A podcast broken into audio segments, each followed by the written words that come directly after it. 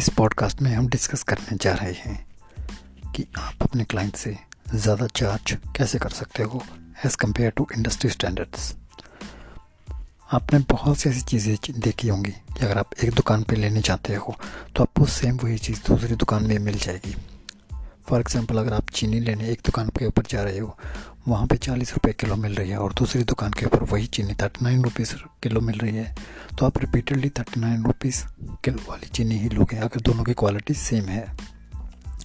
So basically आपको अपने product को कॉमोडिटी नहीं बनाना है कि एक बंदा अगर आपसे कोटेशन ले रहा है तो सिमिलरली आपकी सर्विसेज कंपेयर करके वो किसी और दूसरे से भी ले रहा है। सो जब आपके प्रोडक्ट, आपकी सर्विस एक कॉमोडिटी बन जाती है, देन सिंपली वो अपने एक वैल्यू लॉस कर जाती है। इसका एग्जांपल है, अगर आप लैपटॉप की दुनिया में देखोगे तो HP और डेल के बीच में मुकाबले हो सकते हैं, माइट बी लेनोवो के बीच में मुकाबला हो सकता है, लेकिन जब किसी बंदे को एक प्रीमियम लैपटॉप लेना होता है तो वो हमेशा एप्पल ही प्रेफर करता है। इसका रीज़न ये है कि एप्पल ने अपने आप को पोजीशन उस तरीके से किया हुआ है कि हमेशा लोग एप्पल को स्टेटस के साथ अटैच करते हैं एज़ कम्पेयर टू कि इसके फीचर्स देखें। लोग आईफोन ज़्यादा लेते हैं as compare to other Android phones if they are going to buy a premium phone.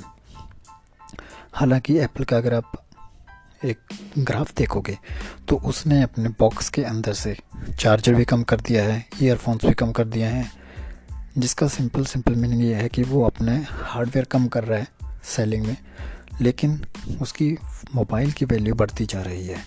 Every time Apple launches its phone around the range of 1 lakh और 150 की रेंज में।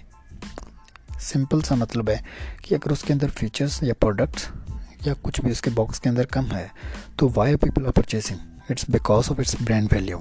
सो आपको अंडरस्टैंड करना है कि आपको अपने प्रोडक्ट की ब्रांड वैल्यू कैसे बनानी है। If you want me to help to create a brand value for your product, आप जा सकते हो excelohunt.com के ऊपर और वहाँ पे आप मैसेज ड्रॉप करिए कि आप यहाँ पॉडकास्ट के थ्रू आए हो, and we will create a strategy session for you, जिसमें हम देखेंगे कि हम आपके ब्रांड की वैल्यू कैसे इंक्रीज़ कर सकते हैं ताकि आपका प्रोडक्ट या आपकी सर्विस सिंपल सा एक कॉमोडिटी बन के ना रह जाए।